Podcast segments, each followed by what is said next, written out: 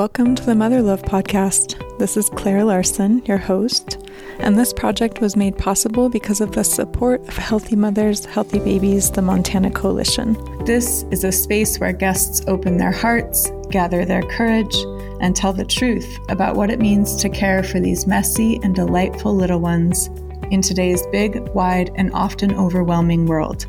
We talk about the pressures, the steep learning curves, and the bittersweet reality of watching our children grow.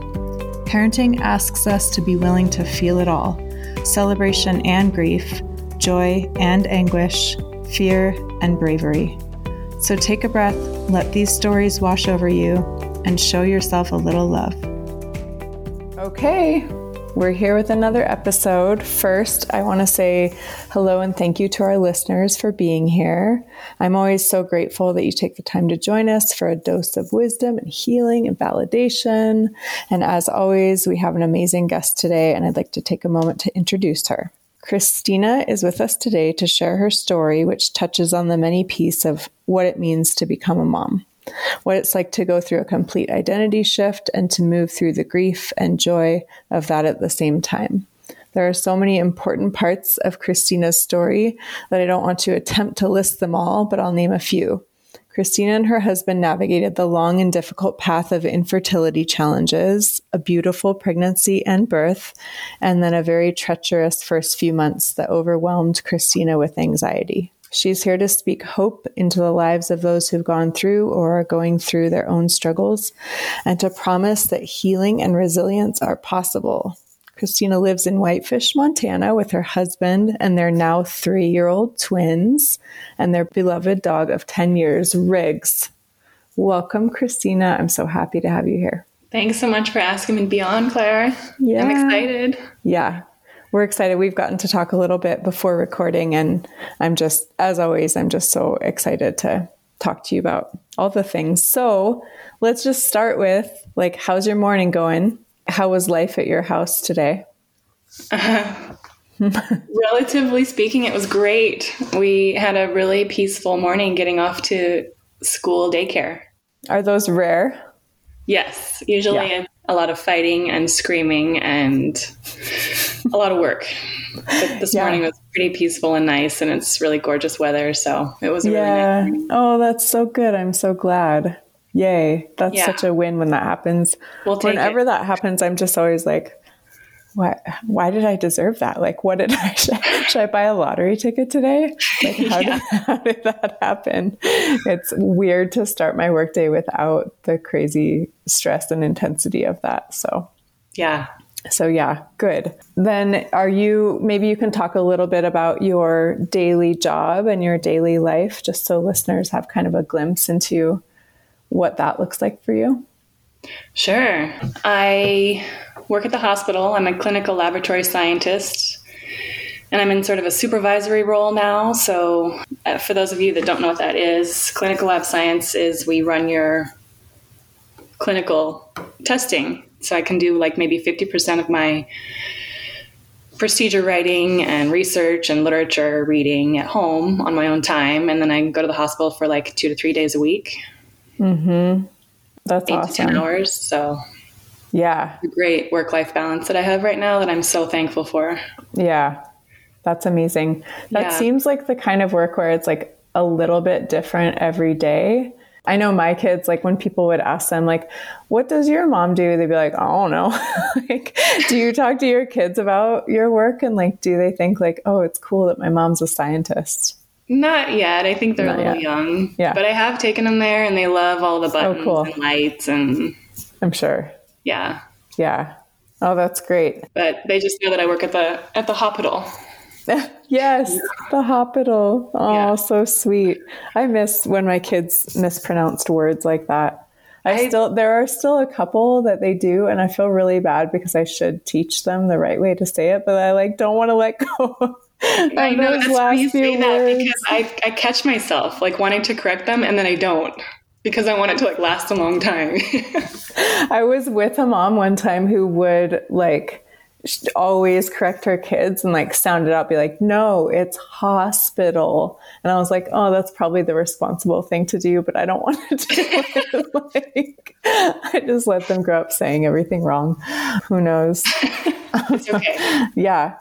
And then I know, so you live in Whitefish, and we'll talk about that a little bit more, but you have family around and that's been really helpful. And maybe you can just talk a little bit about your guys' home and what that looks and feels like right now.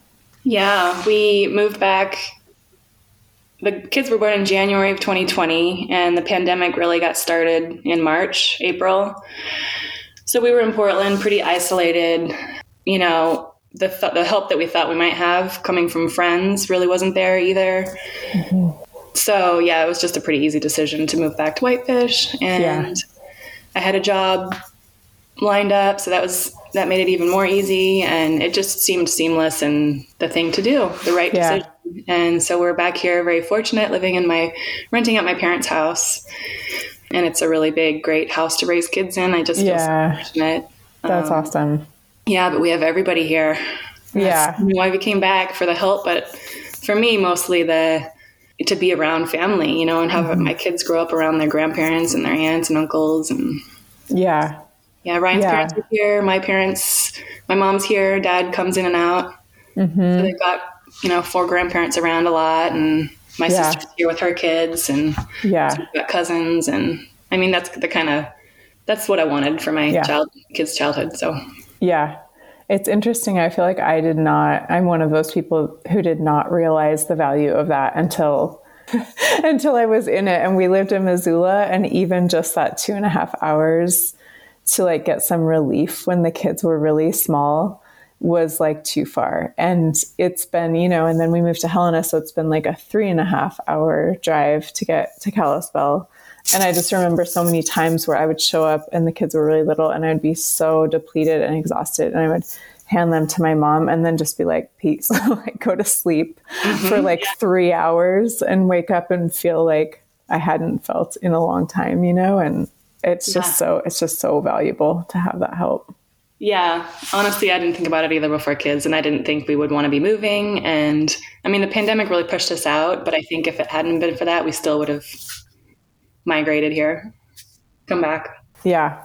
Cool. And then, so let's rewind a little bit because we just mentioned Portland. I think that one of the things that when we talked before is something that's really uh, common, but sort of we don't always talk about this intense transition and how that feels between pre mom life and then current mom life. You know, and I think that I think that in your case, Christina, like I was really thinking about the experiences that you had kind of with your schooling and with your, you know, heart being both an art oriented heart and a science oriented heart and just the, um, like kind of the freedom that you had to explore all of that. And then all of a sudden, when you become a mom, it's like, boom, bam, like now all of your focus for a while has to like you kind of have to ditch those passions and interests and just pour yourself into raising these little ones. And um, and so I kind of wanted to talk a little bit about that. Like maybe you could talk about um, your there are some adventures that you had like post high school that I think really speak to how broad your world was, and then how much that changed and maybe was disorienting once you had the twins. so let's talk let's first talk about like you know you went to school at u of m to begin with. Right yeah. Christina went on to tell me about just that her pre-mom life and how vastly different her world was than the world she would enter into as she approached and entered motherhood. She graduated from high school in whitefish and then right away what she feels now was too early she went to attend the university of montana in missoula Unsure about what exactly she wanted to pursue in her education and career, she did what many of us do. She dabbled and explored her options. She thought about pre med because she's always loved science, but ultimately didn't feel ready or sure enough to make that huge commitment. Then there was art. She had watched her mom paint and create from the time she was little and had inherited that same passion and love for painting and drawing. So many art classes later, Christina earned her Bachelor's of Fine Arts in Drawing and Painting from U of M.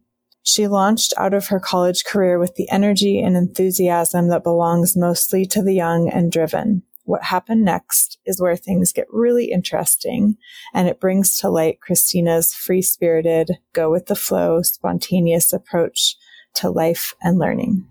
Oh, yeah. I'll hop on a train with my bags, knowing nobody, having no job, having no place to live, and I'll go to New York City, right? Yeah, of course. Just like the movies. Yeah. Yeah. Get off the train and I will become a famous artist, you know, just just like right like that, right? Mm-hmm. Yeah. Sounds simple so, enough. but yeah, that's what I did. And I landed like at night time in New York City. I had an acquaintance and she's a really good friend now.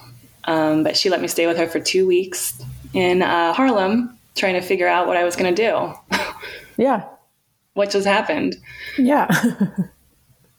so that was the beginning of my New York chapter. And it was really a great two years. Um, really, really difficult two years, but I wouldn't take it back for anything. Mm-hmm but you know it was a struggle and i waited tables and you know i got immersed in the art world a little bit but not as much as i thought i would. I was just it was just such a struggle. It was so tiring and such a big change and one that now that i know myself a little bit better i was not suited for a big city yeah. like that.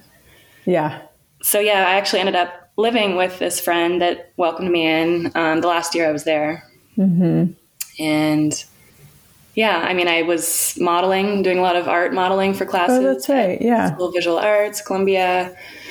So that way I was able to, you know, get a taste and be in class without actually being in class and sort of make connections there. Yeah.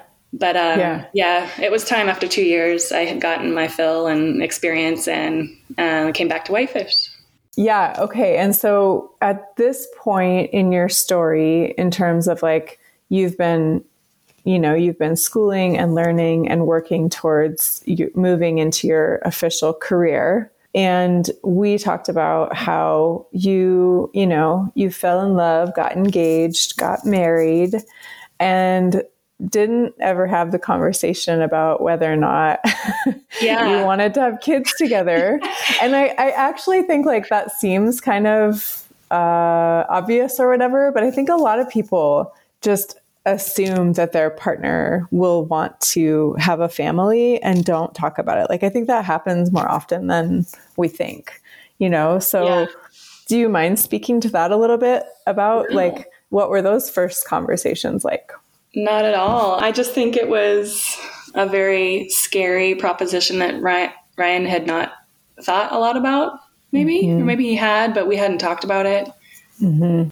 So I feel like for a long time it was me pushing the issue, probably because I, you know, as a female, you start to feel like right. you're running out of time or whatever. Yeah. Even mm-hmm. though I was mm-hmm. only 30. Mm-hmm. And I had no idea that we were going to have struggles. Yeah. Um, so I just feel like it was kind of sad for me in the beginning, you know, not being on the same page, but I also understood like he was working at a pizza shop and I mean he still is 43 years old. He's still a kid right now. Yeah. So just to think about like raising kids and it was just overwhelming for him and I'm not yeah. honestly quite sure how much thought he's ever had ever put into it. Yeah. So it was just like I think a lot for him to wrap his mind around and get used to the thought, the idea. Right. Right. Um, and then and then you guys found that you weren't having success with becoming pregnant. And so then, you know, I think that's hard enough on couples when they both really, really want to start down this road. And I'm sure that there was some, I mean, you've told me that there was just some loneliness in that, in those first initial parts of going through that that monthly roller coaster of emotions and maybe you can talk about that a little bit yeah, definitely. I just didn't feel like I had anybody to talk to mm-hmm. about it or anybody that understood or I feel like even if he was exactly where I was at, he still couldn't wouldn't have been able to understand. Right. You know, the oh my god, I possibly can't have kids and yeah. Or wait, we're not there yet, sorry. No, we're there. Having kids. Yeah, no, I mean, we're there. We're there. You like, you know, I mean, we, this, we're talking about like the early pieces of it, but then there is a point at which you feel like you need to maybe bring some outside help on board. So we could talk about, you know, getting to that part and, and what kind of were the deciding factors of like, okay, I don't want to just try to do this on our own anymore let's go and see someone. And I know you experienced both really quality care and not so great care. And that's something I want to talk about today, too. So maybe let's just start with when you initially decided to sort of recognize this as like, this might just be more than your, your average, we're having a hard time getting pregnant. Yeah. I think I realized it pretty early mm-hmm. after we started trying, you know, not super rigorously. Um, but I like six or eight months in, things weren't happening, and I had never really paid attention to my cycles in my 20s, even yeah. late 20s. You know, I never right. really took care of myself. I'm the same. I like still don't. It's ridiculous. like I'm still like, why am I so sad suddenly? like, 440, and I'm like, come on. Yeah. I know, so I get it. Women that like document it all in the calendar and totally. They have an app. I strive to be like that, but it's getting a little late in the game to like do that now. But anyways, yeah. so so yes, you hadn't you you yeah. weren't like a tracker. Definitely not, and yeah. hardly paid attention. But I knew enough to know that things were not normal. Like I never really had a period, and if I did, it was really light. Mm-hmm. Really inconsistent. But were you on like, any type of birth control? Not no, not really. Mm-hmm. Like in my early twenties, I was on birth control pills for maybe a couple of years. Yeah. At the most. Yeah. Just because I can, you know, that can make your period go totally MIA. And so I was curious about that. No, I never felt anything, like, never felt any difference. Yeah. Like, emotionally, I didn't really, the pills, I feel like they didn't affect me. So, but maybe mm-hmm. that could have been a factor. I don't know. Yeah. So, yeah, I pretty much knew that there was going to be, it, it, was not going to be easy, but yeah. I really had no idea what we were going to get into.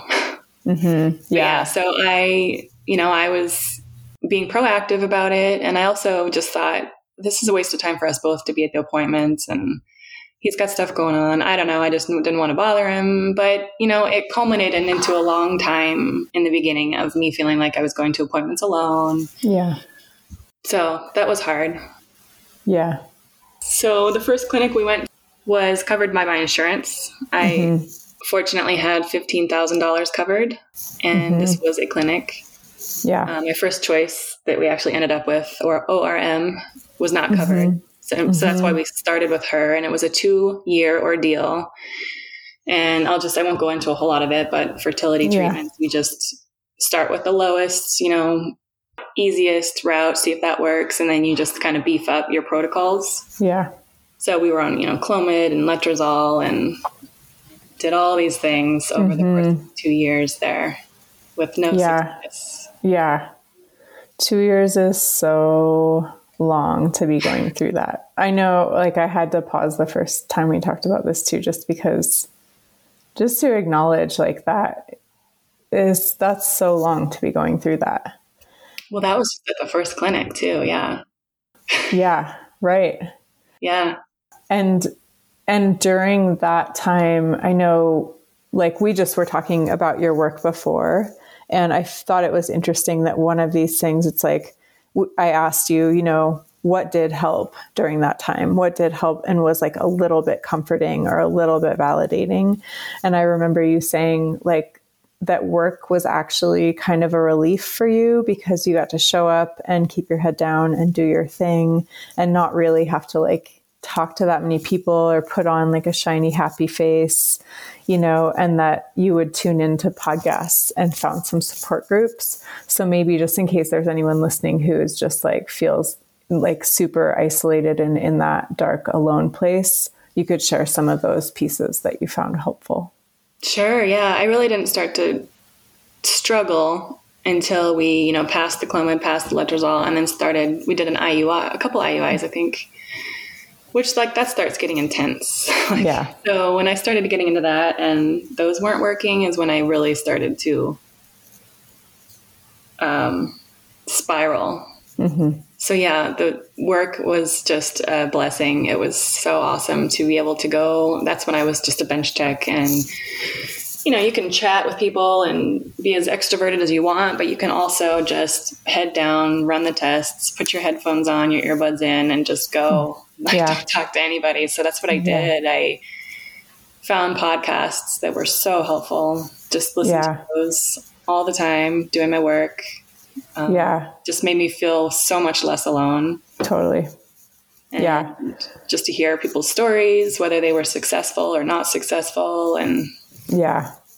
Yeah, just to know that humans do get through this either way, right? You know, I think people people probably told me go find some other people that are struggling and have coffee, and I just did not feel like doing any of that. I get I don't know that I was necessarily depressed. I'm sure a little bit, but I just was exhausted Yeah, emotionally. totally. That makes sense. And anything above, like, that's kind of a mode of survival mode. You know, it's like anything above and beyond daily tasks when you're in something so intense just feels like way too much. I've been there for sure. Yeah. And then physically, you must have just been so tired too. Yeah, I mean, it's a lot of appointments, Yeah. and this clinic Totally. was not. It was like an hour away, so I was Yeah. going to those, you know, a couple times a week, and Yeah. yeah, it's a full time thing trying to do that. Yeah. Yeah. Yeah. And, um, and so can we talk, can you compare a little bit about when you did, when you guys did decide to shift to a different clinic? Like what were some of the things that you didn't realize were missing from your care until you started receiving them? Um, can you talk about that? Yeah, she um she just was right off the bat we didn't have a connection. We just didn't connect on a fundamental level, but we tried to make it work. Um she just was not a good listener and we had you know thoughts and suggestions, ideas and it was just sort of I mean, I get it. It's her job. She does probably thousands of infertility cases, but she just wanted to run us through the Yeah. that coupled with um, we didn't ever have success. Right. So yeah, we moved as soon as the money ran out really quickly. We were out of pocket, so it didn't where, matter where we were going. Right. So we moved quickly to ORM for our. So we did two IVF cycles at that first clinic, and for our third, and I said to Ryan, "I'm not doing this again. this Yeah. is it. Last stuff. We moved to ORM. Our initial appointment was incredible right off the bat. Yeah. This doctor was just incredible, who we went through IVF with and she just made a lot of sense. We just connected. Um, she put me on a different protocol, and just everything from the beginning to end was so much easier. Yeah. We just got such higher quality Yeah. eggs, embryos, and it was- Oh, wow. So even that, so it wasn't just like the bedside demeanor No. and connection. when it we was were there, like we they thought did things. that, but Yeah. and this doctor at this first clinic had all had worked at where the second clinic was. Yeah. Yes. And Yeah. I don't know how Gotcha. much I can Yeah. expose in here. No, that's a, probably a good, that's a good call. We try not to call Yeah. out specific. Yeah. And Yeah. there weren't a lot of positive things said about this first physician. Yeah. So that I mean there was just Dang. a lot of confirmation for sure. Yeah. Because in that, I imagine that like you really need to have the provider be like rooting for you, even if things aren't Yeah. going well. You know, like if the provider, if it would feel like they kind of gave up before you did or something, you know, Yeah. but we're just like letting you keep trying, that that would feel really awful, I Mm-hmm. would think. Yeah. No, she knew my whole history and Yeah. she walked we walked in there and she said this is going to be this is we're going to this is she was so positive, you know. Yeah. This will be a great experience and we're going to have success and That's awesome. just start let's just go. Yeah, that's was- so yeah. cool. Yay. Yeah. I'm so glad you guys found her. Okay, so then tell me about the phone call that you received Yeah. that changed all the things. So this was our third implant. So I'd received two phone calls prior to this that, you know, it didn't work. I'm not going to cry. No, I mean, I think this is one of the most moving pieces because, yeah, because of those two phone calls, you know, I won't forget. I think one of the most significant things you said before when we spoke that just like hit me was you said by the time you got that third phone call, you had a really thick armor on. Oh, and yeah. I think that that is those words, like this is what we're talking about, right? Like ha- saying it in that way is something that I'm sure every mom who's ever been through this can relate to like the accumulation of that armor until it is just like you ha- you have had to learn how to protect yourself and anticipate a letdown and all of that. And so you spoke Yeah. to having that that day. Yeah. Yeah, I was so beaten down. That's not what I'm thinking Yeah. of, but Defeated, kind of. Yeah. defeated exactly. Yeah, Yeah. that I told this woman. I said we. I think we had four embryos. I was like, just put them all in because this is not going to work. So I was Yeah. so thankful that she was. You know, some doctors probably have done that, Yeah. but she was like, no, I'm not. Put. I'm two is my limit, and Yeah. so that's what she did. and I, yeah, we received a phone call and. Yeah, I know exactly where we were sitting. We were sitting together. It was Yeah. pretty cool. You know, I you say that I had armor on, which I definitely did, but I also kind of felt like like this could this could have been the one, you know, before she called that worked. Yeah. So, Cool. Yeah, it like some was, um, intuition stuff. Yeah. but yeah, the beta was super high, so then it was like an oh shit moment. like, Mm-hmm. I knew right off the bat since the beta was so high that it was probably twins. So I. And had Ryan and Ryan didn't. Did you say that Ryan didn't know? No. And did you say So- anything? no. it was like an own oh shit moment with just a positive call. Yeah, yeah, yeah. yeah. Oh, funny. But um, Yeah.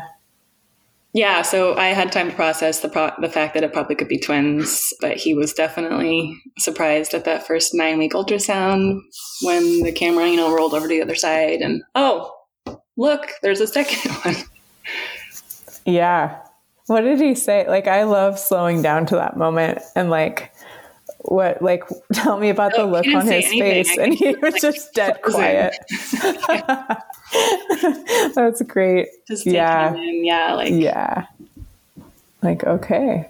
Yeah. Cause I mean, that's like a defining moment, right? Like you're, you're realizing like your whole life is going to be so different, double Yeah. different. Yeah. Yeah. Yeah. Yeah, and I know I feel like you don't know what twins is going to be like, but in that moment, I think we both knew that we had our work cut out for us for sure. Totally. It's not was not going to be easy, Yeah. but at the same time, we were so. I was so excited. I know he Yeah. was too, but he was Yeah. trying to process. He was in shock. Yeah. yeah, yeah yeah nice and then this is i mean this is i love this next part of your story so talk about your pregnancy you know i know there i know there were some um, like technical sort of support, medical supports you had to have in the beginning but overall you know just tell us how pregnancy went for you yeah. Um, it was super easy. It was an awesome, beautiful pregnancy. Um, yeah, when you do IVF, you still have to continue with the shots, and it's not fair because you think you've gone through the gauntlet, but then once you get pregnant, you have to take progesterone shots, and the needle is like four times bigger than anything you've ever previously stuck yourself. why why does it have to be such a big needle I think it's just such a big dose. I don't know. yeah And you Dang. know, like it was all in the stomach before. I don't know if anybody Yeah. wants to stuff, but then you had to no like, i mean this is what we talk about yeah with this giant horse needle. So anyway, Like, I had to do that for 12 weeks, but um, I'm good with needles and it was no no big deal for me. Yeah. How often did you have to do that? The progesterone, Y- yeah. Give yourself shots like the giant every day. Yeah. I think it was it was at least once a day, if not morning and night. Whoa. Oh my Yeah. goodness. Yeah. Crazy. Yeah. And then I'm curious too, like in terms of your insurance, did like, were you guys having to pay out of pocket for all of that too? hmm Yeah. Wow. I have Yeah. $35,000 in debt right now. Yeah. Dang. Yeah. But worth it. Definitely. Yeah. Yeah.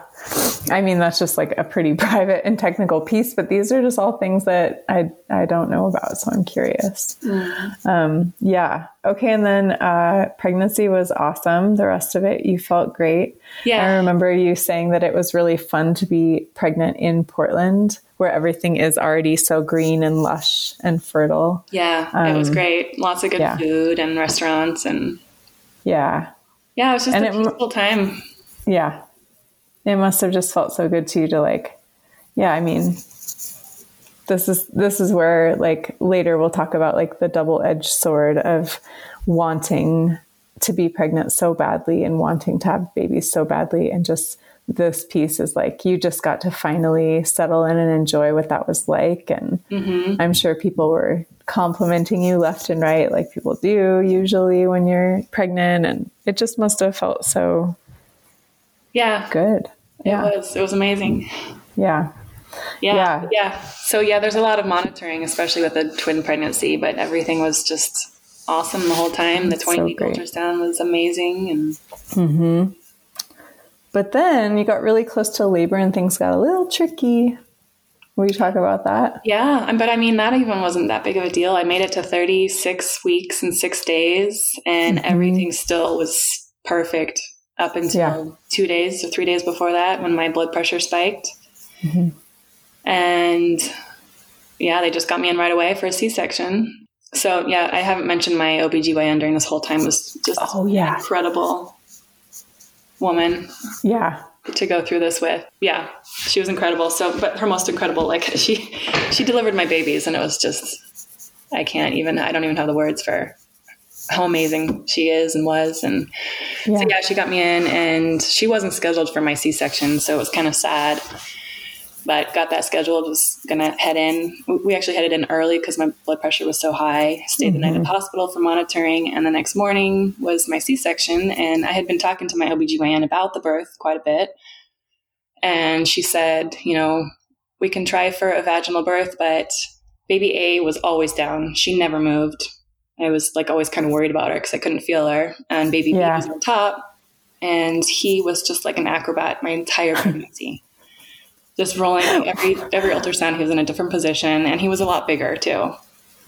So she said we can try for a vaginal birth, which I think a lot of doctors probably wouldn't even have given me the option. But um, if you're okay with like emergencies and blood and stuff, we can try it because, you know, once baby eight comes out, baby, if baby B's breech and bigger, he's going to get stuck and we're going to have to go into emergency C-section, emergency C section. And so I was like, yeah, that's, I, let's try it. Like, that's what I want to do. Yeah. Um, but when my blood pressure spiked, we, it was just on the books, do a C section, get him out quick. Yeah. So that morning, um, my C-section was, you know, in an hour or something, and they were like shaving me, and getting me ready, and they did this ultrasound, and he was head down. And my doctor wasn't on call, but somehow she happened to be on call that morning. Or she, maybe she wasn't on call the night before, but in, in the morning she was. So anyway, she was there. She was going to do everything. Amazing. Yeah. Yeah. And they called her and said, "Can we try? Can we switch? Not do a C-section?" And she didn't yeah. pick up. She was on her way in. So she walked into my room and I talked to her about it, and she was like, "Yeah, let's try it. Let's go. He's head down. Let's do it." So they put a band around me, started me on pitocin, and off we went. And it was just like a waiting game of seeing if he was going to stay still. So yeah. all day long I labored. And we, they had this tight band around him, just telling him yeah. to hold still. Yeah. So, and then that by that night when I was dilated, he was still head down. So they took me to OR and we just proceeded like usual. Like there was still, you know, possibility of going into emergency C section, but it was incredible. That's yeah, we so were awesome. OR and I love that. I think everybody in the OR was a woman, except for my mm-hmm. husband. Yeah, I remember you saying that. That's so awesome. cool. But yeah. yeah, so she came out, and then my doctor was so incredible that she grabbed baby B inside and held him so he would not flip. Once all that room, you know, once she came out, there was all that room in there, and totally. she guided him down so that I could have the birth that I wanted. And then he came out nine minutes later yeah, everybody was crying. That's so amazing. said that was like one of the most you know beautiful birds they'd ever seen. That's totally watch and that's so incredible. I don't think a lot of doctors would have taken that risk. Right. Or, isn't it amazing? Like, I feel like it's so, it's sad that it's so rare to find a provider who like realizes the significance of that moment in time. Mm-hmm. You know, like if, you know, just you had been through so much, she knew that, and she took everything into account, not just like policy or like sticking to like really rigid, you know, hospital policies, which I know exist for a reason, but like, I feel like if there was any time to like make an exception, you guys had just been through so much and to have to be able to have the birth that you wanted just is just so important. Mm-hmm. Yeah. She yeah, she was an eh. incredible doctor. Yeah. That's so great. And for you to not have had any like control over so much of this journey, right? Like so much of it was out of your hands and out of your control. But like this was a moment where you knew what you wanted and like although you didn't have total control, you had someone who was going to do like everything they possibly could to like make that come true. And mm-hmm. that is I love that part of your guys' story so much. Mm-hmm. It's just so wonderful. Yeah. Yeah. I just hope she knows to this day how incredible she is. yeah. Let's send her this episode so she can hear it. Okay, and then you know, I I know what it's like to have a baby and be in the hospital for a couple days, and then have them send you out into the world. Um, yeah. What's what's that like with twins? that was hard. Yeah. Yeah, it was really hard. We were in the hospital for four days, and we just wanted to be home, but you know, yeah. a lot of monitoring, and I think blood sugar was low, and she was not fitting in her car seat or something. Yeah yeah, well, I, I guess I thought my birth story, I mean, the OR and that delivering was amazing. Um, but I was hoping to be home like in a cocoon rather than in a hospital for four days with people yeah. walking in and out, you know. Totally. Not a lot yes. of privacy. So yeah. we were pretty anxious to get home. Yeah. But yeah, there was lactation nurses that would sort of help me through what to do, but I didn't get a whole lot of training in that regard. And yeah so yeah, after four days, we were just sort of kicked out mm-hmm. with a little bit of guidance, but yeah. So it was January seventeenth in Portland, and it was so cold and dark. Yeah. Yeah. it makes me cold just like you saying that because I've been in Portland that time of year and it's like bone chillingly cold. Yeah. Yeah. yeah. Um, but yeah, we got to my dark, cold house and we walked in with these two babies and I just peed all over the floor. Nobody even told me that I wasn't going to be able to hold my bladder. Yeah. and I was just like, oh shit. oh shit. The collision that for those first collisions of fantasy versus reality, right? Yeah.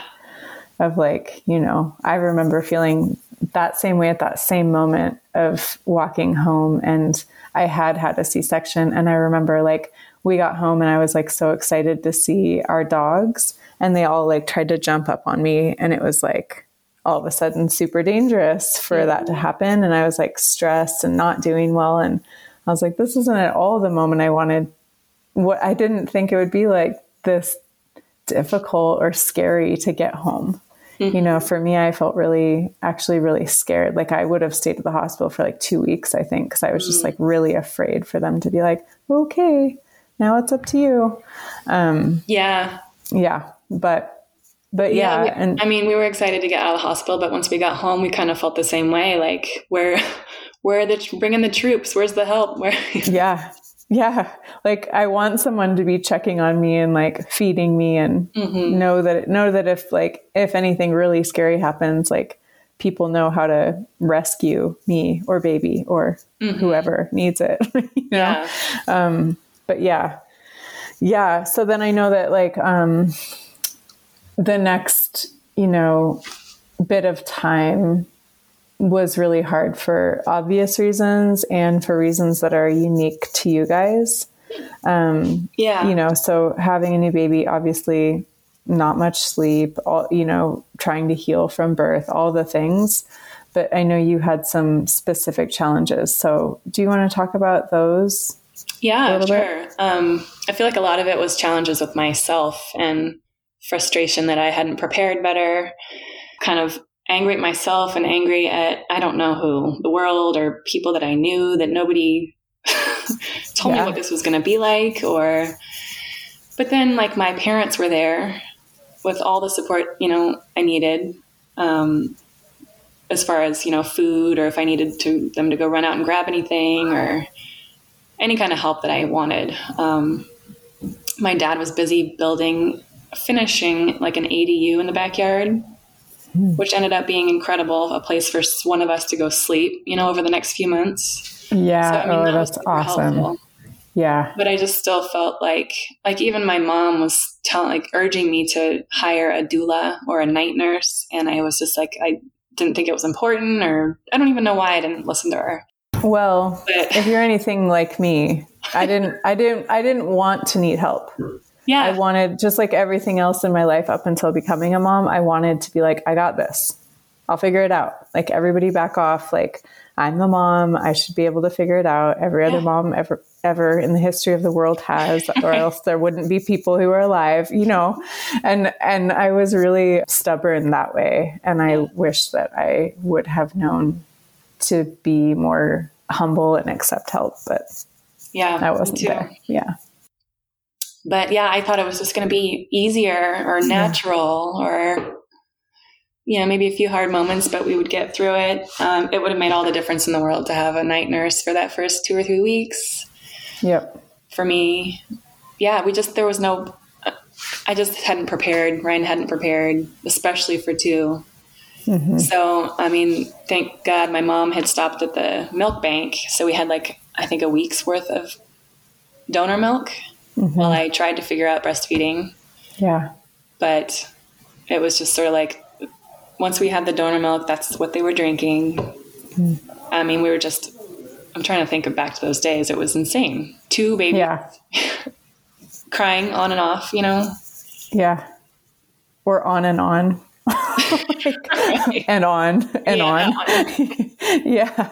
Yeah. And yeah. And, and I figure it out and schedule yeah. and when to feed him. I was like, I, I can, I think I remember like I don't even know what to feed a baby. Like, is what went through my mind in those moments mm-hmm. sometimes. Like, mm-hmm. oh yeah, they do. It's breast milk. It's just breast milk. They don't. right. I just felt so out in left field, or just out in the yeah. desert. I don't know. I just right so lost. Yeah. And then the breastfeeding challenges are so tricky because it's not only like an actual challenge, like logistically with with double schedules and trying to like figure out how to get on a schedule and how to get everybody the sleep they need and all those things. But then like mentally and emotionally as a mom when that's not going well, the sort of like guilt and shame that starts to creep in. Mm-hmm. Like for me, especially, there was just like this sense of failure and like inadequacy that came and it messed with just my overall you know it made me insecure and my confidence took a real hit with that not going well um, mm-hmm. because i was like I, now i'm like not only did i really want this but now i'm like not my babies aren't getting enough you know my baby wasn't getting enough milk and like i didn't know what to do about that and my breasts my nipples were a mess like a war zone and i was in so much pain and like all those things. And I just was like, man, if I can't figure this out, like this is like number one thing to figure out mm-hmm. is like how to breastfeed my kids. If mm-hmm. I can't mm-hmm. figure that out, then like what's the next, you know, 20 years going to look like? Um, so I yeah. know you talked about that too. And, and that in addition to this feeling and this sense of like, I've wanted this for so long. Why is it so hard? Why am I not enjoying this? you know, maybe talk about that a little. Yeah, that was kind of a trip trying to move through that, like be kinder to myself. And I mean, now I totally feel like I can say, um, this is a really hard day, but I, and that's okay. Like just because yeah. I wanted these babies and I had IVF and like I, but yeah, those days I was like, we were like, we did this to ourselves. Like we implanted yeah. embryos why yeah. we can't complain? We can't be frustrated. We can't. so that was like, yeah, that was a thing for sure in the beginning, and like for a while. Yeah. When I yeah, whenever it was hard, it's like there was a little bit of like you can't complain. Like you wanted these babies, and nobody was saying that to me. No, I know. It's just that it's just what we do. Yeah, I know. totally. Yeah. But It, I mean, well, I, and it feels like there's got to be someone to blame. So why Yeah. not ourselves? You know, like there's got to be, yeah, someone at fault here. right. Uh, yeah. And then unfortunately, you went in to get some help. You like sought help for, you know, consulting for lactation and stuff. And that was not great. What happened there? Can you talk Yeah. about that? Yeah, it wasn't great. I mean, it was fine, but it was definitely not geared towards twins. Yeah, I, I'm just remembering like even trying to get them out of the house to those appointments was so difficult. Yeah. Anywhere, you know, any of those appointments. It's just a lot after like not sleeping all night, thinking that that's the way the life is going to be forever. That's the hardest part. Yeah. You don't realize Yes. this is only going to be for like six, eight months. Yes. Or not even that long. Like we got into the hang of it like after three months, but those first few days and weeks are like brutal. Right. But yeah, yeah, so the I remember thinking, like, what have we done? Like, what have what have I done? I'm not the the words "I'm not cut out to be a mom" would just like cycle through my mind over Mm. and over again. yeah, You know, hmm yeah, it's just so much. I feel like I didn't have that running through my head. I felt like Mm-hmm. I still could be a good mom, but I was just so resentful that there wasn't like more help Yeah, or people like, just people didn't talk about how hard it was or that I wasn't Mm-hmm. aware before prior hand to do more research and to get more prepared. right. Yeah, I don't know. I it's kind of like there's this i think there's still this like theory that like the magic of motherhood will carry you through mm-hmm. and i've heard conversations where it's like well should we tell moms how hard it is or will it scare them too much? Like will you know and i mean it's probably no surprise that i'm like no tell them like they're going to be scared more scared when they end up on the other side of this and think that something is fundamentally wrong with them you know? And so Yeah. i think that that's something that's still that's like a paradigm shift that still needs to happen where we're like we're almost told like don't learn too much or you might get really freaked out about what could happen. I don't know. I see that. I can understand that. But I don't know. I think there's got to be at least, I mean, I feel like if people would have told me how hard it was going to be, and I've thought this before, like I would probably have said to them and to myself, just like I did about like the possibility of a C section, like, yeah, but that's not going to happen to me. Like I mm-hmm. would have done that, but there would have at least been like a seed planted of like, but it could happen. And because someone talked to me about it, that means it does happen. And it's not just me not living up to this like magazine quality standard of what it looks like to be a new mom, you know? Mm-hmm. Mm-hmm. So there's that. Yeah. yeah. And then you went to a doctor who really kind of put an end to your breastfeeding hopes and dreams. Yeah. I, was- I remember you saying, and then that that really led to some hard. Yeah, that was a very pivotal moment in my life for sure. Yeah, I think a week or two in, you go and weigh your babies with the pediatrician. Mm-hmm. And yeah, he just really flippantly just said, you got to put your babies on formula because they're not gaining weight like they need to be. So, for one, that freaked me out and made me feel like a failure. Or just like I got to do something quick. Yeah, definitely. Yeah, totally. like no there was no discussion no option nothing. So i mean i ran right out and did a lot of research on formula first. But yeah just put him on formula but again like just so ignorantly thinking you know just give them a couple just give them a bottle a day or whatever they need now and we'll still work on breastfeeding you know what we're going to get the hang of it just keep practicing but as soon as mm-hmm. they started taking bottles you know even from the donor milk and then the formula and then like I had no idea, but breastfeeding was just slipping away from me. But at the time, Yeah. I had no idea. I kept like, oh, we're just this is going to work out, and we're just going to keep practicing. yeah, like Yeah. three months in, I just all of a sudden it hit me. They're not ever going to learn how to breastfeed. So for that whole three months, I I still was like, we just got to keep practicing, keep latching. You know, all the while they're eating, and drinking. You know, I started pumping at this point. I was pretty much Yeah. pumping the whole time, but you know, half Yeah. pumping, half formula is what we were pretty Right. much doing. Yeah. And yeah, at that three month mark, I was like, there's there's no, I don't know if somebody told me that or I just realized it on my own, but it was like this Yeah. moment where like my world came crashing down. Yeah. And I also didn't realize how badly I wanted to breastfeed. Yeah. Or I just thought it would just, that's just how the way it's going to go. I'm just going to breastfeed, Yeah. you know? Totally. Yeah. So that led to some pretty intense emotions. And that's when I really, a postpartum depression, I guess, is what really set in. But I think it was more than that. It was like a, like I couldn't, like one day I couldn't even take a shower because I didn't know what clothes to pick out. I was just Yeah. paralyzed. I couldn't take care of the Yeah. kids, the babies at Yeah. all. Yeah. At that point, it was all on Ryan. It was really scary. yeah. I didn't I don't think I had any like self-harm thoughts or harming the baby thoughts, but I was just like I was just a ghost. Like I just couldn't do anything. Yeah. I've been there. Yeah.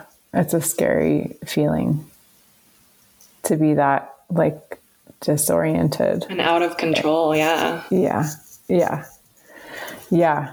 And it also makes a lot of sense to me that that happened after like everything you'd been through. And then this was sort of like the straw that broke the camel's back, if you want to say it that way. You know, it was just like one last piece that you lost that was really hard and that you fought for so hard, you know? And I also want to say, like, you I you said a few minutes ago that you were really ignorant when you left the doctor's office in terms of like just and just that urgency that comes over you. But there's nothing more effective and persuasive than telling a new mom that her babies are in danger because of something she's trying to do or choosing to do. Mm-hmm. Like if someone tells you that you are putting yourself ahead of your children's health or safety like of course you're going to do whatever they tell you to do. You know and so i think i think that that is something that like really needs to be addressed and is starting to be but like using fear and guilt to just really direct moms um, and not give them the opportunity to even explore other options is not okay. It's not good care. It's um, not. and i think i think that it's something especially in the like maternal health world with how there's like a health crisis happening in the maternal health world in our very very advanced country like that's not a secret. But i think that these things are overlooked. Like you know you said that was a very pivotal moment and people don't realize the implications of like that urgency leading to that decision leading to that beginning of that path like change the whole trajectory of what your next few months would be like emotionally and mentally and emotionally and even physically in terms of your health that that's it's like actually a really big deal you know it's not just like one little small shift it really impacts the whole family a lot mm-hmm. so that wasn't on you that's all i'm saying Yeah. you know Yeah. I mean, it was a traditional pediatrician and like Western thought. Mm-hmm. You know, I there's Yep. anger at myself for not seeking out like different, like midwife or different perspectives on breastfeeding. You know, I just, mm-hmm. yeah. But since then, you know, I've done so much research and learned that that was not the only way. Like, totally and and moments like that are what like what cause you to be resilient and what cause you in like as you go forward in your journey to not just be the quote unquote like good patient you know like we learn to like advocate for ourselves and our children in situations where we can tell that we're just being like rushed through a process. It's like no no no wait a minute. Like this could be just as important as that moment that i've gone through before. And like that's how we know. We don't know until we know right? So mm-hmm. it, that's one of those pieces that like now that's a strength of yours going forward is like you are like a heavy duty researcher and you do prepare well for the next developmental stage and you're not willing to just like let someone give you a generic bullshit answer so that's Right. good yeah Yeah. I mean, all he needed to say was like, just spent one extra amount of energy on me and said something like, you know, this decision will probably affect your breastfeeding journey. right Or, so that you can make an informed Yeah. decision right Yeah. yep totally yeah so then okay going back to that that time where it was things did become really really heavy and dark and hard you were at a place i know where you couldn't you know like you're saying you were overwhelmed with everything And so it took Yeah. Ryan to recognize and and try to take some action on like what what was going to help. So maybe you can talk about that piece now. Yeah, I couldn't even make a phone call. And I knew that I probably needed some kind of help. But yeah, it took Ryan to make the phone call to our mm-hmm. Family doctor, who is also another incredible doctor in Portland. We had had history with him and they, he knew us. Hmm. So yeah, he took my call right away. And it was during the pandemic. So it was just a video call from my house, which was probably better at the time for me. Yeah. and he just completely put me at ease and made me feel like this is normal and this is what we need to do and he put me on anti-anxiety drugs and an antidepressant and he told me what to expect and i still have to hang on for this amount of time uh, but it's Yeah. be better you're going to be fine That's so huge. Yeah. yeah so yeah he, he i didn't I, I was on antidepressants for a little while but not as long as expected but the anti-anxiety is what really pulled me through and like got me out of the cloud fog that i was in and i could function again and take a shower and Yeah. start to like move through Get my back day to yourself a little Again. bit. Yeah. Yeah. It's so crucial. And a couple things about that, you know, I think it's again like because we talk a lot about mental health and how important it is to get help because a lot of these things are treatable. Um, a lot of these like conditions that moms go through. And I think that like really I the only way I've made it to appointments like that is because people made the call for me or drove me there or scheduled it or whatever. Or, or hey I reached out to this counselor. They're going to call you Claire. Like I you're just it's just too intimidating or like scary to try to take that on yourself when you're already in such a hard place mm-hmm. for so many reasons, right? It's like that first appointment, you have to usually go through your whole everything hard that's ever happened to you. And it's like, great, I have the energy for that right now. right So I think having help with those initial steps and having someone else be able to recognize is so important. And I like to bring that up because I think that like people listening might have friends that they recognize that in or family members. And oftentimes we do have to just like push past normal boundaries and say like hey sorry but i got to step in on this one and it's important to do i think and then the other is just that i think that the fact that your provider told you like how long it might be that you had to hang in there is really really really good care too because that is like then you suddenly do have a light at the end of the tunnel you know mm-hmm. or at least you can believe that you do when it's someone trusted who tells you that mm-hmm. and then when it starts, when you do start to feel better, you're like, okay, mm-hmm. this is happening and I am going to be okay. And that's such a big, huge deal. yeah huge Yeah. And for you, it happened pretty quickly, right? You started to feel better pretty quickly. just a few days yeah Yeah. And then it was probably a relief to want to hold babies again. And, you know, it's not like life got a whole lot easier no on the outside, but definitely not but much you're back in your body. yeah yeah it was a really scary place to be for sure And then the time went on, and you guys like figured out sleep, and everyone started to like live a little bit more normally. I remember you saying it's never going to end but yeah you get in a groove and basic needs were being met. hmm Yeah. And, you know, you talked about when you have twins, it is pretty necessary to develop like a very structured schedule and routine just so that you don't lose your mind. And maybe for other people who are in twin world or multiples, that might feel helpful to hear about too. So, you want to talk a little bit about what that looked like and looks like today? You know, I think it's probably still crucial for you guys today. Yeah, definitely. Yeah, so I for sure thought I was going to be a totally off the cuff mom, mm-hmm. go with the flow, Yeah. feed him all this organic, beautiful food that I grow, and then I blend Yeah. it myself. And Yeah, of course. Yeah, totally. but no, it was, I, and I feel like I knew that off. That was one thing that I did research was like twins and when I was pregnant a little bit. So I knew mm-hmm. I knew that some things had to be different. So I was pretty rigid about trying to get on a schedule. With them mm-hmm. pretty early. And I had been talking to some moms online, twin moms. I was part of some twin mom groups, especially with the whole breastfeeding and formula and what formula to pick. And I was yeah conversation with quite a few twin moms online. Right. I was ordering formula from Europe, by the way. Yeah. Wow.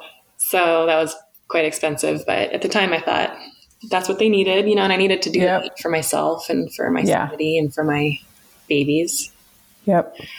Got into a pretty strict routine. And I have to put a plug in here for Ryan. I feel like I've not like he was yeah. he was not on board in the beginning for quite a few years, what felt like to me, but then during like IVF and like he was definitely my support system. Yeah. And then once the babies came, he was incredible. And we did have to take shifts. You know, that's what we did. Pretty strict shifts, you know, feeding every three hours, both of them at the same time, even if one was sleeping and one was crying, hungry. You wake them both up, you feed them the same. And we just did that over and over and over. And pretty soon they were sleeping on the same schedule, eating on the same schedule and yeah, I think that's I don't know how we could have done it without that. And to this day, yeah. still still the same thing. We sleep trained at six months. You know, I thought I was going to have my babies in bed with me, and they were going to sleep whenever they wanted. And but yeah. you know, we sleep trained at five or six months, and pretty quickly, like after four days of that, you know, it was you know walk in five minutes, calm them down, walk in at ten minutes, calm them down, and then fifteen minutes until they fall asleep. So four days of that, mm-hmm. and then they were pretty much sleeping through the night Mm-hmm. And yeah, all through toddlerhood or one years old, two years old, this nap schedule was very strict. Same yeah. time every day. They both go down. Mm-hmm. So yeah, it's pretty rigid, but that's, mm-hmm. I don't know mm-hmm. how, I mean, we still go insane. yeah. Yeah, I mean, because you have to find like once they start getting older and you do start like seeing friends and all those things, like you do have to start making exceptions to yeah. schedules here and there and then you pay the price right and right. that's always kind of hard yeah it always ends up in a fight like ryan's always yeah. like why did we push that why did we do that and i was like because we never go anywhere and do anything totally yeah yeah Let's do talk a little bit more about Ryan and his role. You know, the twins are three now, and mm-hmm. you guys survived early yeah. days and beginning of toddlerhood. And I like even just thinking about baby proofing. Like, you don't have to just keep your eye on one. They could like yeah. be doing dangerous shit, like either of them or both of them at any given moment. So, yeah just thinking about the intensity of that and maybe you can talk about you know ryan's role and and what that's been like, and then just also life, how it looks now. Sure. Yeah. I do have to say, like in the early years, a thought just occurred to me. One thing that I do think is hard about twins is in the rigid schedule is I feel like I missed out on like cuddling yeah. my babies because I you can't really I could never really hold one and enjoy it because the other was running around or crying yeah. or yeah you know you try yeah. to hold both of them but then they're like kicking each other and yeah you know, yeah that makes sense that that would be hard yeah twin moms kind of and then rocking mm-hmm. them to mm-hmm. sleep i was really strict about we're not rocking them to sleep like they need to be able to go to sleep on their own and like to this day i'm thankful i did that because they're great sleepers yeah yeah. That you it's compromise. Right. Yeah. So they're not napping anymore. They're three and a half. We're still waiting for those days where other twin moms tell us that it's going to get easier. You know, almost there. It's going to get easier, but it's just different. It's yeah. different challenges. Right. But yeah, yeah, so I, so Ryan was actually laid off during the pandemic and I had seven months off maternity leave, which is incredible. Yes. So we had like just an amazing that was an amazing opportunity for us raising kids. Yeah. Perfect. Perfect situation. Yeah. So then uh, we moved back to Montana when they were nine months. Mm-hmm. And I started working. I was working full time at that time, four days a week. Um, but then I went down to three days pretty quickly. Mm-hmm. And Ryan decided to stay at home with the kids. I mean, we kind of decided that together. And it's just been, I mean, I'm just blown away by him. And I love our situation. I love that the kids are just as attached, if not more, attached to him than they are me. It's a very equal relationship, I feel. Yeah. I, as I'm a very independent person, so I think uh, two kids like clamoring on me all the time, only needing me and wanting me was not going to be healthy for me. So yeah. it's just a good balance for myself and my sanity Yeah. and Yeah. And then just looking at Ryan, I don't think a lot of men in the society could be doing what he's doing and so gracefully.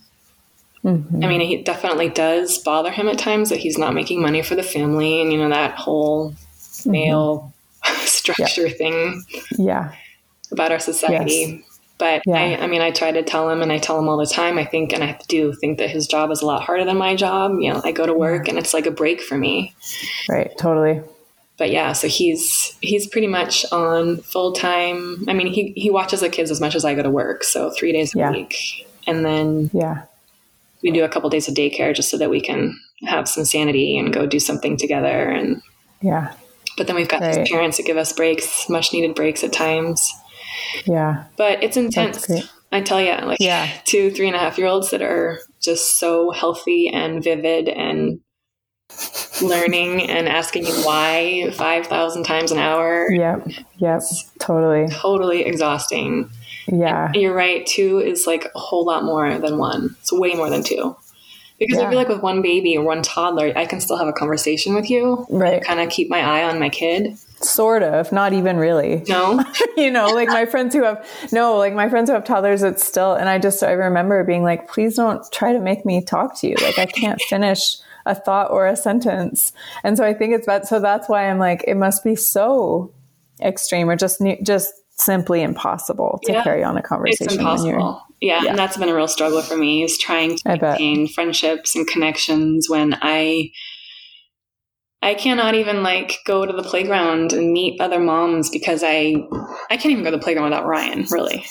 Yeah. I mean now it's Right. now just now it might be possible at three and a half, but it's still scary. Right. Yeah. Yeah. Yeah, I can't That makes sense to me. yeah.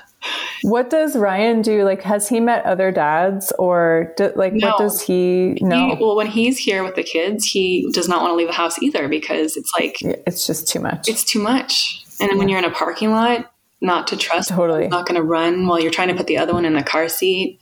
yeah. I mean, it's doable, and I do it. I try to do it because I go crazy. I'm in the house all the time. I, I have to go try to do it. And I Right. survive, but I've definitely had very scary moments. And he just, Yeah. it's just too anxious. He's just too anxious for that. And That makes sense. Yeah. and thankfully, we've got a giant backyard right now, and mm-hmm. Just trying to get. Yeah. visitors over here, Right. Hang out Yeah. with us, crazy. Yeah. That makes sense. I mean, you know that everything there is safe, Mm-hmm. as, as safe as it can be, you know, so that makes a lot of sense to me. That's been hard, but yeah, I remember like being in like a pool, and I I'll be like, okay, I'm gonna just try to have like I can have like a two minute conversation just to like try to get this like try to connect with somebody for a minute. I need it. Right. Yeah. and I'll like start talking to somebody, and then I look over, and one of them is like face down in the water, half drowned, like just a total wake up call. Like, no, you cannot Yeah. keep your eyes off your kids at all at this moment. yeah. So it's been a real Yeah. test of like just patience. This is what it is right now, and it's wonderful in so many ways. Yeah. You will be able to take your kids to the pool someday, and you will be able to go camping Mm-hmm. Yeah. and be by a river. And Right. but it's Right. just all a lot right now. Yeah. Yeah. And in a way, I imagine that like there is sort of a closeness that has come out of this between you and Ryan because you are each other's like complete support and like no one really understands it like you do Yeah, like like you know and and i don't know that that's the case as much for just single kiddo pregnant you know pregnancies and single kiddo life because there tends to be a lot more um, there's a lot more opportunity for like the scales to be tipped and one person gets to maintain their hobbies and passions and things and the other person is like stuck at home with babies and like I don't even remember what I like to do you know and and I think that that's a common dynamic that can form but like you guys don't even really get the chance to do that like you, I No, mean you know right. like you're totally right. like if someone were to do that like everyone would possibly die like it like people's lives would be at risk you know so so uh, can you talk about that like has that really in some ways, I imagine it's really strengthened your relationship. And then I'm sure there are specific challenges that come along with parenting twins too um, that can be straining. Definitely. we fight a lot for sure. Yeah. Yeah. Yeah. So, like, it just, it's hard for us to understand. And I think this is for a lot of couples to understand where the other one's at. Yeah. Like, I just go to work and I have, you know, maybe work is stressful in its own ways, but I come home like rejuvenated and I want to go out with the family or go yeah. do something, go hiking, go out to dinner. And he is just totally depleted from Tapped being with out, kids yeah. for like one or two or three days. For sure. But then it's hard for me to go anywhere on my own with them. Right. So we Right. hit this roadblock a lot. Yeah. So that's been hard. Yeah. Yeah. That But another sense. thing where it's like this is this is how it is right now. It's not going to be Yep. like this forever. Yep. Yeah. He does want to work and like have a life of his own at some point. Yes. Yes. Yeah. So we've actually this is kind of really dorky, but it's really working for us. Is we got a calendar, Yeah. and that's what we're doing. I don't now. think that's dorky at all. Just- it's really, really practical. Mm-hmm. so that we know what's coming up. We know when we have the time to rest, Yeah. or when we Yeah. need to prepare for this thing that's coming up, or like what, whether Yeah. whether it's physically or just mentally, like prepare Mm-hmm. for For sure. going somewhere on this day. Yeah. So Yeah. what do you need? What do you need to be able to go somewhere on this day?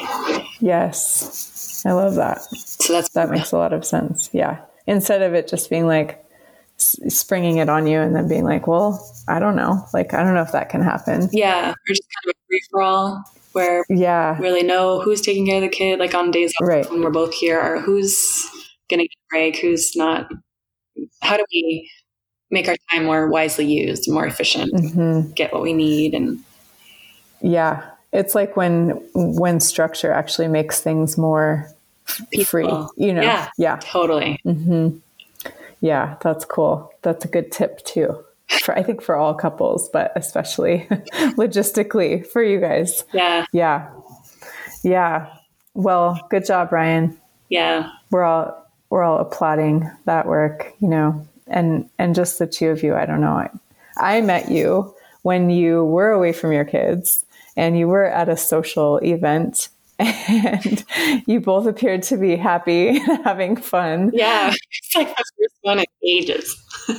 and then when you told me you had twins i just remember like and you were describing what, like how old they were and all the things and i just remember saying wow that sounds like a lot you know like it just i, I don't know what else to say when people tell me that they have three year old twins like it just, that sounds like a lot Yeah. uh, you know so Yeah, my funniest, the funniest thing I hear is when people ask us what we've been up to. yeah anything new? Yeah. Yeah. Yep. That is i can see. Well i always like to ask you know kind of towards the end of our time you know if it's just if there's anything we haven't talked about that you feel like would be important to share about any part of your journey. I am just so happy and so thankful for everything I have right now and how life is right now. Yep And it, w- it was always going to get here. So why worry about it or why be so hard on myself? Or yeah I guess maybe just more enjoy the journey. yeah Try to find the joyful moments rather than mm-hmm. stress and worry and fret. Mm-hmm. Yeah. Yeah. And like you said, you know, you've said a few times, is just having this like tool in your pocket of telling yourself that this is temporary. Mm-hmm. Like this intensity and this level of just all consuming everything will let up. Mm. Like it won't ever go away as parents, but it will lighten and there will be more spaciousness and ease that comes in. And I don't think there's any way to know that until you go through it. You know, mm-hmm. like you can kind of trust pe- that people are telling you the truth about that. But it's like each stage that you get through in the beginning, it's like, okay, we got through teething. The teething wasn't forever mm. or whatever, you know, and then you do start to build this like solid, confident ground to stand on where like you get hit with another hard wave of something and you're able to like really honestly say to yourself, like, I can enjoy these moments where things are at, even though they're hard, because I know that the hard will let up. And if I'm only worried about that the hard is forever, then I am not able to enjoy the smaller moments, you know? Mm-hmm. So knowing that kind of gives you the ability to like drop back into the present, even if the present is so, so hard. Mm-hmm. Yeah. So hard. Yeah. yeah. So hard. Like, and, and if there are days where you can't recognize anything good, it's okay. Try, try again the next day or whatever, you know? Yeah. Yeah. yeah Cause there will be those days for sure. Yeah. Yep. Well, thank you, Christina. I'm so happy you could be here to share. Thank you so much for having me on and listening to my story, Claire. Mother Love exists to help our guests and listeners honor and embrace their own stories and experiences. If the content in this podcast has caused you concern or distress, please reach out to someone you trust for support. Speaking up about our struggles is half the battle, and there are many providers who can and want to help. Visit our statewide online resource guide at www.hmhb-lifts, dot org to help you find resources in your area. Mother Love is hosted by Healthy Mothers, Healthy Babies, the Montana Coalition a nonprofit organization dedicated to the health and well being of families who are expecting or raising little ones. Opinions and views expressed in these interviews do not necessarily represent the views of HMHB as an organization. We sincerely value the lived experiences shared on Mother Love, and we understand that not everyone will agree with or relate to all of what is shared. Thank you to our incredible editor and producer, Brooke Boone Miller, for sharing her gifts with us. She is a mom and she gets it, and for that we are so grateful.